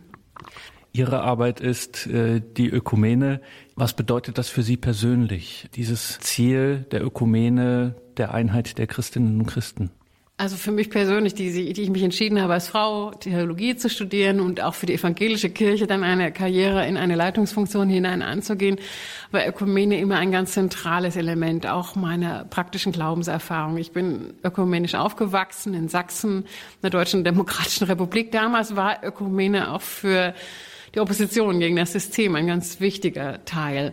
Und das andere ist, dass ich inzwischen auch als Theologin glaube, dass die Zukunft unserer christlichen Kirchen nur eine ökumenische Zukunft sein kann. Es ist schlicht eine Zukunftsfrage. Wir sind in einer immer säkularer werdenden Gesellschaft, also immer mehr Menschen haben noch nie etwas von Gott, Jesus Christus und dem Heiligen Geist gehört, sondern sie sind völlig ahnungslos. Wenn wir denen noch anfangen zu erklären, ja, da gibt es die Katholiken und die Methodisten und die Protestanten, dann werden sie sehr schnell erschöpft sein. Wir brauchen eine einheitliche, klare Botschaft und wir haben sie in der Heiligen Schrift.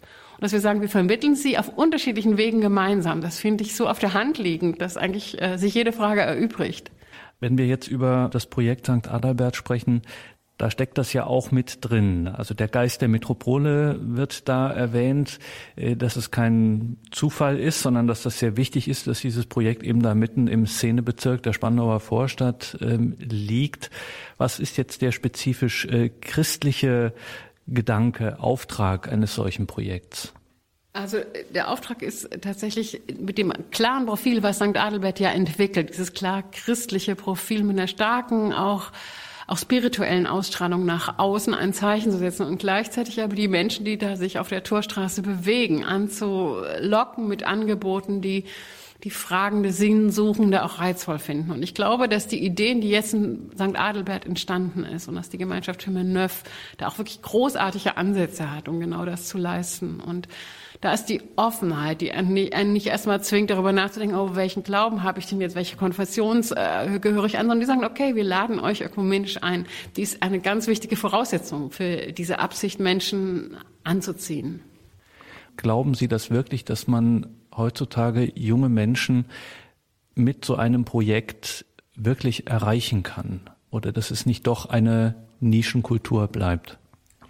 Also nichts gegen eine gute Nische. Also da muss ich nochmal sagen, unsere Gesellschaft lebt davon, dass sie Inseln hat, in denen bestimmte Menschen sich auch ähm, qualifizieren, um dann wieder in die Gesellschaft zurückzugehen und da einen wichtigen Beitrag zu leisten. Also das kann auch eine Form von Beheimatung sein, die durchaus eine Nische, eine positive Nischenfunktion hat und die dann aber wieder in Austausch mit der großen, weiten Gesellschaft tritt. Also deswegen würde ich äh, die Gefahr, dass es eine Nische ist, nicht äh, so schlimm finden. Ich glaube, dass junge Leute, und ich, mir fallen da auch sofort welche ein, es sehr sinnvoll finden, solche Orte auch des Zu sich kommen und der eigenen spirituellen Besinnung, die wirklich suchen.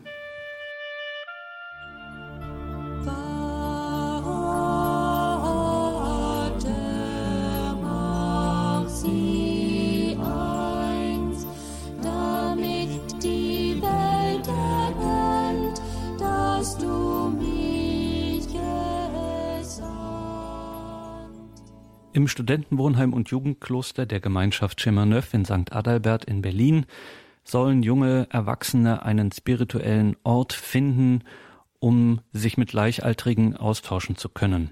Geplant ist in den oberen Etagen des Gebäudekomplexes der Bau von 40 Studentenzimmern und zwischen diesem Wohnbereich und dem ökumenischen Zentrum entwirft das Architekturbüro Welp Architekten die Lebensetage der Studierenden. Es gilt, Spiritualität in Architektur zu übersetzen. das Gebäude, was wir von der Torstraße aus sehen, ist ja tatsächlich ein einfaches Wohngebäude wie sie in der Torstraße, äh, wie sie die Torstraße äh, äh, bilden ähm, auf der ganzen Länge. Und ähm, wir werden relativ dezent hier aber kenntlich machen, dass es sich um ein besonderes Wohngebäude handelt. Ähm, das wird so sein, dass wir diesen Durchgang, den es auch heute schon gibt, öffnen. Wir werden verglaste Türen einbauen und wir werden die Sichtachse zur Kirche so öffnen, dass wenn man auf der Chorstraße läuft und den Blick äh, durch äh, die Toreinfahrt wirft, dass man wirklich in die Kirche reingucken kann, was heute überhaupt nicht möglich ist. Und wir versprechen uns davon, dass der interessierte ähm, Passant äh, tatsächlich merkt und ähm, feststellt, hier ist ein besonderer Ort. Das soll nicht schreiend oder irgendwie marktschreierisch ähm, äh, äh passieren, sondern das soll schon ganz dezent und zurückhaltend äh, gemacht werden. Aber so, dass man wirklich reingucken kann in das Haus. Wichtig dabei ist natürlich, dass gleichzeitig das Leben in, der, im, im, in dem Ort St. Adalbert auch geschützt bleibt. Wir möchten nicht, dass die Leute alle reinrennen ins Haus und überall durchlaufen. Ähm, deswegen haben wir zusätzlich zu diesem, zu diesem direkten Einblick in die Kirche, den wir ermöglichen, ein äh, äh Café ähm, äh, konzipiert, links neben dem Eingang, wo die Studenten ähm, wie so eine Art Lobby äh, bekommen, wo sie Kaffee trinken können, wo sie zusammen sitzen können, wo sie aber auch äh, Menschen von außen empfangen können. Das heißt, jeder kann dort rein, kann einen Kaffee trinken und äh, kann die Menschen treffen, die dort wohnen.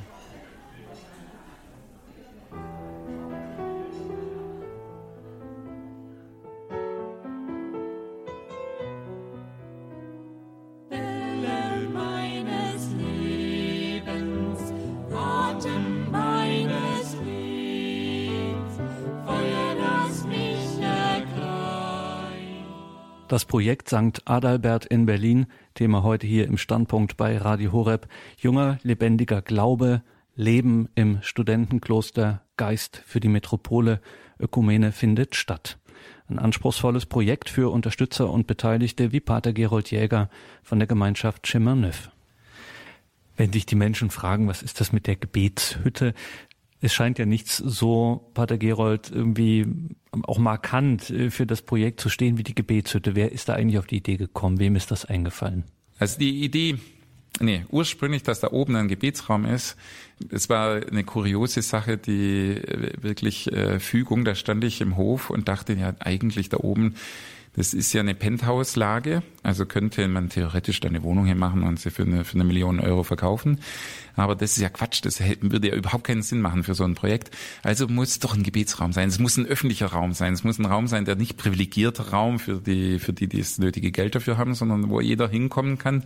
Dann ist der zweite Aspekt das mit der Fürbitte für die Stadt, wenn man mit diesem Blick auf die Stadt. Und ich hatte diese Idee und ähm, in der gleichen Woche äh, äh, telefoniere ich mit Pater Hasso Bayer, der ein anderer Priester der Gemeinschaft ist und äh, in Polen im Dienst ist und der mir sagt, du, ich habe eine Idee gehabt, ähm, oben aufs Dach von St. Adelbert müsste man doch äh, eine Kapelle machen. Und das ist schon nicht ganz ohne, wenn man völlig unabhängig voneinander ins, innerhalb im praktisch am gleichen Tag äh, so ein Gedanke hat. Und dann sind äh, plötzlich auf die Idee gekommen, diese Inspiration der Laubhütte eigentlich, der jüdischen Laubhütte. Die beim Laubhüttenfest werden also diese Hütten gebaut, die zum, in denen man dann lebt für eine Zeit, die bewusst offen sind zum Himmel hin, aber auch offen sind nach außen. Also beide Elemente. Also es darf, äh, es gibt die Offenheit äh, zu Gott und die Offenheit zu den Menschen und und auch dieses Unfertige. Also das ist äh, das ist ein, interessant in der Bibel, das zu entdecken, äh, wie oft vom Zelt oder von der Hütte die Rede ist. Das ist eigentlich im Hebräischen äh, das Gleiche. Äh, wie oft auch das Volk Gottes dargestellt wird als ein äh, Volk, das in einem Zelt lebt oder das mit, also das unterwegs oder beziehungsweise dann gibt es das Zelt Gottes, das in der Mitte des Volkes Gottes unterwegs ist. Also dieses Motiv, auf dem Weg zu sein. Und dann war es uns wichtig, äh, wir haben in unmittelbarer Nähe zu St. Adelbert ist die große Synagoge in der Oranienburger Straße und dann äh, da ist das äh, Zentrum Judaicum und da haben wir gute Kontakte mit dem Leiter dort und wir sind ins Gespräch gekommen mit ihm, um zu schauen, ob wie das wirkt, auch ob er das auch mittragen kann und er war begeistert und konnte sagen, ja, sagte er doch, dass ihm das sehr anspricht, diese Idee, die aus, aus dem Judentum ursprünglich stammt, ähm, in dem früheren jüdischen Viertel als eine Brücke auch realisiert wird. Aber gut, dann haben wir es trotzdem reduziert auf die Hütte, weil es äh, um ja das Hüttenmotiv eigentlich als biblisches Motiv äh, ja,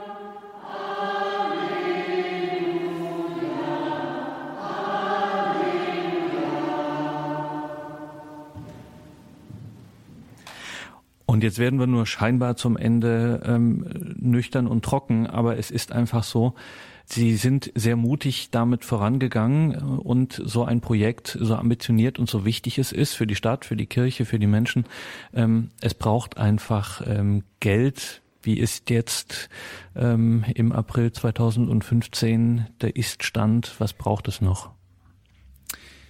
Ja, es braucht Geld, aber es braucht vor allem Menschen, die sich berühren lassen äh, und wenn man berührt ist, dann gibt es auch diese Bewegung, dass man mithelfen möchte, dass sowas gelingen kann.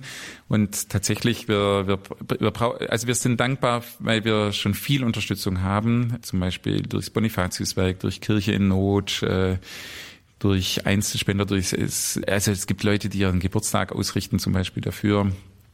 Und äh, im Stiftungsbereich gibt es schon Unterstützung, so dass wir jetzt ungefähr bei einer Größenordnung von einer Million sind. Äh, wir brauchen 4,8 Millionen, wenn wir das Projekt gesamt realisieren wollen. Also das heißt, wer jetzt schon im Herzen berührt ist und sagt, ja, ich möchte meinen Beitrag leisten, es braucht Menschen, die im Herzen berührt sind und äh, und spüren, sie können da in, sozusagen investieren in in Zukunft der Kirche, in Zukunft der Jugend. Also die, also da, wer in Zukunft der Kirche investieren möchte, der hat sein Geld dort gut angelegt. Äh, wir brauchen auch sehr viel Gebet. Also die, ähm, wir brauchen ein großes Gebetsnetz und ähm, weil, weil natürlich mit so einem Projekt auch viel Ringen verbunden ist und dort, wo das Evangelium verkündet wird, äh, auch äh, das Ringen und die Kämpfe sind äh, äh, bleiben nicht aus. Und ja, also herzlichen Dank für äh, für alle Arten der Unterstützung.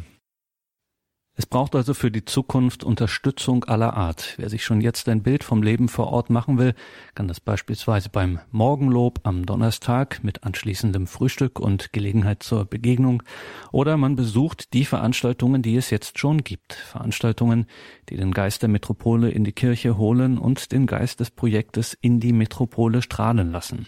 Und da nutzen wir hier natürlich die Gelegenheit gleich darauf hinzuweisen, Schwester Anna-Deline Burnard organisiert einen Abend am 22. Mai.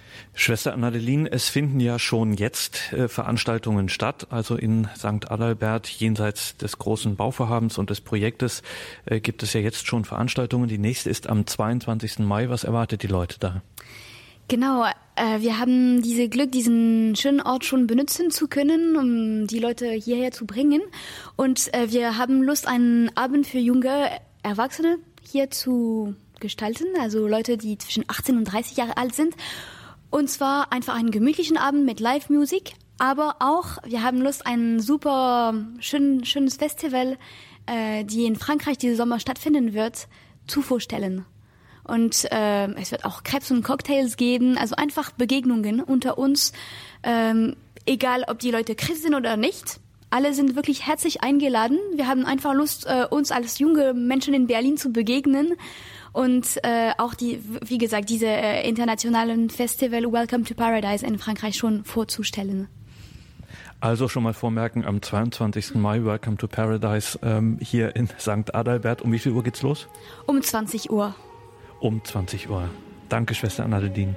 Sehr gerne. Komm, komm mit und mit Freunden gerne.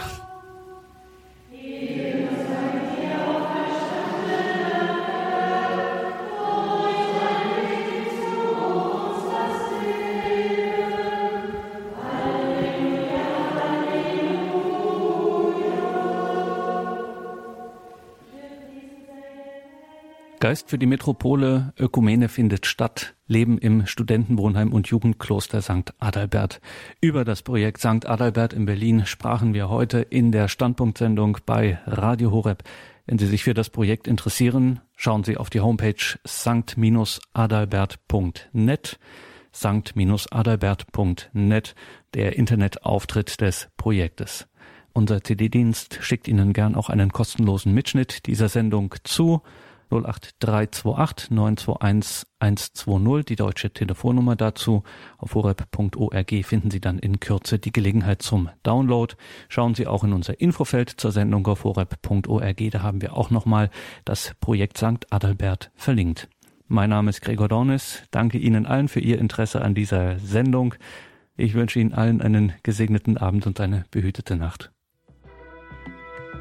Also ich würde dem Projekt St. Adelbert wünschen, dass ein, ein Kommen und Gehen ist, also dass, dass da auch ein Wechsel stattfindet. Es ist ja auch so geplant, dass die Menschen dann nicht allzu lange bleiben, sondern dass sie da eine Weile zu Hause sind und dann nachkommen und dass dadurch eine Gruppe von Multiplikatoren für diese Gesellschaft und für die Ökumene zwischen unseren Kirchen entsteht, die auch in ihrem weiteren Leben dann eine Ausstrahlung haben, die wir dringend brauchen.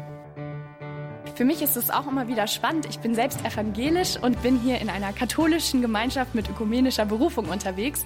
Also auch da erlebe ich ganz konkret, dass man eigentlich ja so die Schätze des anderen entdecken kann und dass es wirklich wichtig ist, eigentlich auch so über diesen eigenen Schatten zu springen oder auch ähm, ja, sich auch darauf einzulassen, dem anderen zuzuhören und zu entdecken. Und dieses Öffnen eines Kirchenraumes ist relativ ungewöhnlich wir haben das aber sehr wichtig gefunden, weil wir in St. Adalbert ein geistliches Leben ermöglichen wollen, was einerseits geschützt ist vor der Stadt, aber natürlich vor allen Dingen die Lage mitten in der Stadt nutzt, um sich auf die Stadt zu orientieren. Wir wollen also, dass die Menschen, die hier beten, sich nicht zurückziehen, sondern nur zeitweise zurückziehen, etwas für sich entwickeln, geistigen Reichtum entwickeln, um den dann wieder in die Stadt zu tragen, äh, beziehungsweise sich auch, wenn sie sich auf Gott orientieren, immer im Bewusstsein auf Gott orientieren, dass es um sie herum die große Stadt gibt. Ich war Studenten, äh, zwei Jahre lang Medizin studiert in Frankreich und dann bin ich seit Mitte Januar in Berlin. Was ist das Besondere hier an so einem Leben in der Gemeinschaft, in so einer WG? Was ist das Besondere hier am Leben mit äh, in der Gemeinschaft Chemernev? Die Wohlwollen. Also alle die Studenten, die dort kommen, haben, ich glaube, dieselbe äh, Suche von ja, Freundschaft zu, zu haben und äh, ja, also nicht allein als Studenten in die Welt zu sein. Und das ist also was auch ich sollte, wenn ich in Frankreich in meinem WG war. Marine, warum machen Sie das? Warum ähm, beten Sie hier in der Früh das Morgenlob um acht? Warum beten Sie gemeinsam äh, mit den anderen äh, Studenten? Wieso die Entscheidung für dieses Leben mit Gott, mit Jesus Christus, mit den anderen? Äh, am Anfang, das war mich echt schwer, äh, jeden Morgen zu beten. Ähm, und zwar eine halbe Stunde ja, ich habe wirklich die Motivation gefunden, wenn ich habe gesehen, wie, wie es wirkt und wie, wie mein, mein Tag ganz anders ist, wenn ich es tue oder wenn ich das nicht tue.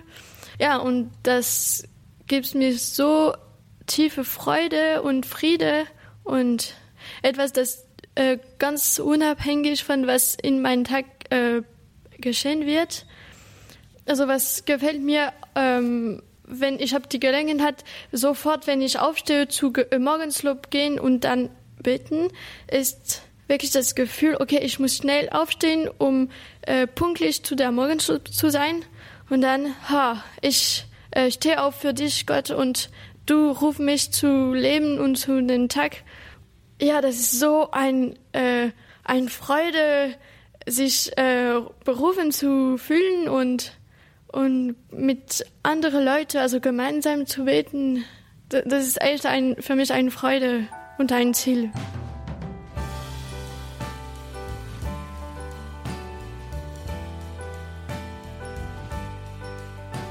wo es dann selbstverständlich wird, in eine bestimmte Art und Weise des Zusammenwirkens, wo nicht jeder in seiner Ecke nur seinen Kram macht, äh, sondern wo man gemeinsam unterwegs ist, wo das Zeugnis geben immer normaler wird äh, und wo das Gebet immer normaler wird, wo, wo man über seinen Glauben sprechen kann miteinander, ohne dass es strange ist, ohne dass es komisch ist, sondern das gehört einfach zum Leben dazu.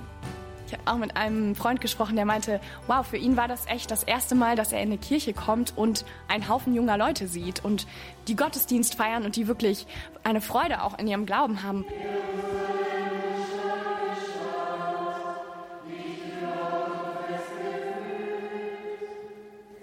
Herr Jesus Christus, du hast gebetet, dass alle eins seien. Wir bitten dich um die Einheit der Christen, so wie du sie willst und auf die Art und Weise, wie du sie willst. Dein Geist schenke uns, den Schmerz der Trennung zu erleiden, unserer Schuld zu erkennen und über jede Hoffnung hinaus zu hoffen. Amen. Gott unser Vater, wir danken dir, dass du uns das große Geschenk des Glaubens äh, gemacht hast. Danke für die Freude des Evangeliums. Danke für die Hoffnung, die du uns schenkst. Bewahre uns in deiner Liebe. Bewahre uns in der Einheit mit dir und untereinander. Es segne euch der allmächtige Gott, der Vater und der Sohn und der Heilige Geist. Amen.